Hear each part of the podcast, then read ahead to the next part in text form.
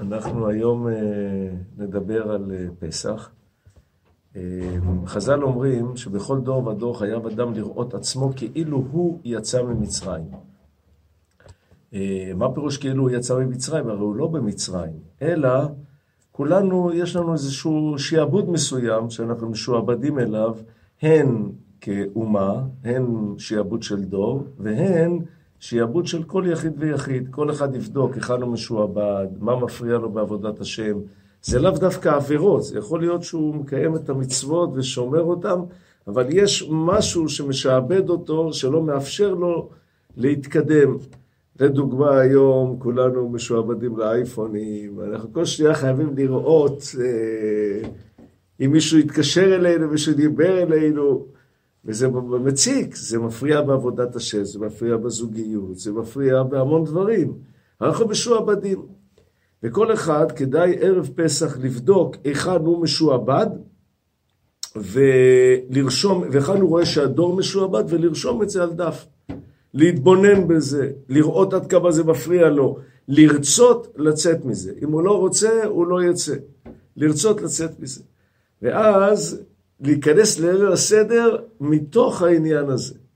ובליל הסדר, כשם שלפני אלפי שנים הקדוש ברוך הוא נכנס לבתי ישראל, שרה בבתי ישראל וגאל אותם בבת אחת, כך כל שנה הקדוש ברוך הוא נכנס לבית שלנו וגואל אותנו. והשאלה היא אם אנחנו רוצים להיגאל, אם אנחנו מבינים שאנחנו צריכים להיגאל, ואם נעשה את הסדר הנכון, שזה 15 צעדים לקראת שחרור. קדש, רוחץ, כרפס, יחץ, מגיד רחצה, מוציא, מצב, אור, כל שולחן, ארץ צפון ברך, עליהם נרצה. אלו הם 15 צעדים.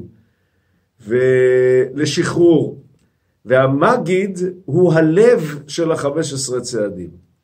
אמ, במגיד מאוד חשוב, אנחנו רגילים לספר ביציאת מצרים. אנחנו רגילים של להביא פירושים, ולהתחיל להגיד לאנשים פירושים ועניינים שלמדנו, ולרוב אה, זה לא כל כך עובד, כן? הדוד רואה שאתה הולך להפיל עליו את כל הספרים האלה, אז הוא אומר, אה, הוא אומר לך, רגע, רגע, אני חושב שצריך לסיים את הסדר עד חצות, אפיקומן, לא הלכה, ואתה מבין שאף אחד לא רוצה לשמוע.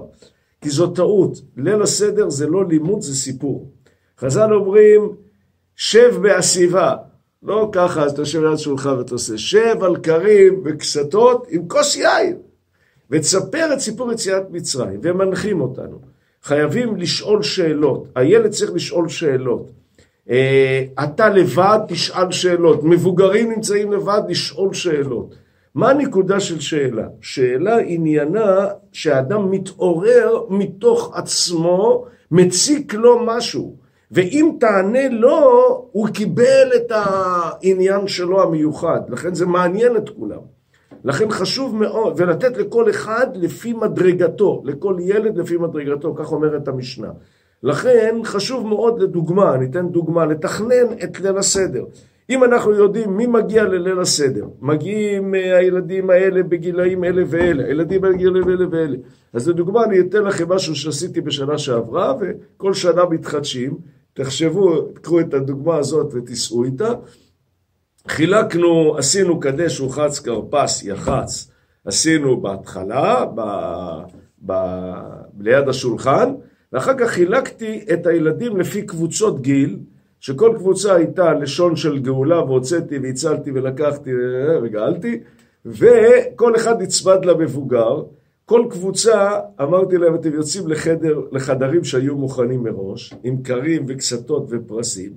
בכל חדר היה מכתב מילד מלפני אלפי שנים, שמתאר את שיעבוד מצרים. והם היו צריכים לדבר עם הילדים על נקודה מסוימת בהגדה, עם פרסים, לעורר אותם לשאול, להוציא מהם תובנות. אחרי בערך כחצי שעה, שזה היה מדהים, כל קבוצה עבדה, חזרנו לשולחן, ואז התחלתי לקרוא את ההגדה, כשאני יודע כל קבוצה על מה היא חשבה, והקטנים נתנו להם בהתחלה, ואמרתי להם, מה יצא, מה יצא לכם? מה עלה לכם? ואז הם התחילו לספר כאלה תובנות, שהמבוגרים שהם ישבו בעצמם על השולחן ודיברו, הופתעו מהתובנות האלה, וזה עניין את כולם, ישבנו ככה כשעתיים, כולם מדברים על ליל הסדר. כלומר, הנקודה היא לחוות את סיפור יציאת מצרים ואת הגאולה, דרך כל אחד, דרך המקום שלו, ולנסות לראות מה אני לומד מזה לחיים שלנו היום, לשעבודים שלנו היום. וכך עושים עד חצות, אני ממליץ עד חצות, עם כל המצוות, עם מצה וכולי, שזה שיעור בפני עצמו, מה זה קדש וחץ כרפס יחץ, מגיד וכולי.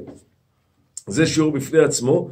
סיימנו את הסדר, שמענו את כולם, כדאי מאוד להישאר ערים. הקטנים הולכים לישון, לבקש מעוד חברים שנמצאים במקומות, בבתים סמוכים, תבואו עם אגדה שאתם בחרתם השנה. ויושבים ביחד, אנשים מבוגרים, וכל אחד מתאר מה היה לו בליל סדר השנה, איזה נקודה הייתה הכי חזקה, וכך לנסות לראות מה, בשיחה של מבוגרים, מה אנחנו מוציאים מיציאת מצרים, מהשיעבוד, מהקשיים, מהזיכוך שעברנו שם, לחיים שלנו היום, וכך לדבר עד הבוקר. כלומר, הלילה מחולק לשתיים, חצי זה סיפור יציאת מצרים והחוויה העמוקה שיש בו, לכולם, וחצי לילה זה מה אני לוקח מזה לחיי שלי לצורך השחרור שלי.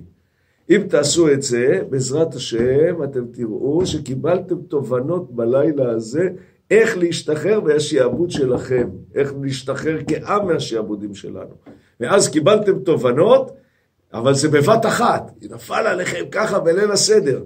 ואז ספירת העומר, כל שבוע אנחנו בודקים את השעבוד שלנו לאור איך יצאנו ממנו מזווית של חסד, מזווית של גבורה. אנחנו פשוט מתבוננים על השעבוד שלנו ועל היציאה עד שבועות. אנחנו מתבוננים מה קרה לנו בליל הסדר, ובשבועות אנחנו יכולים לקבל תורה.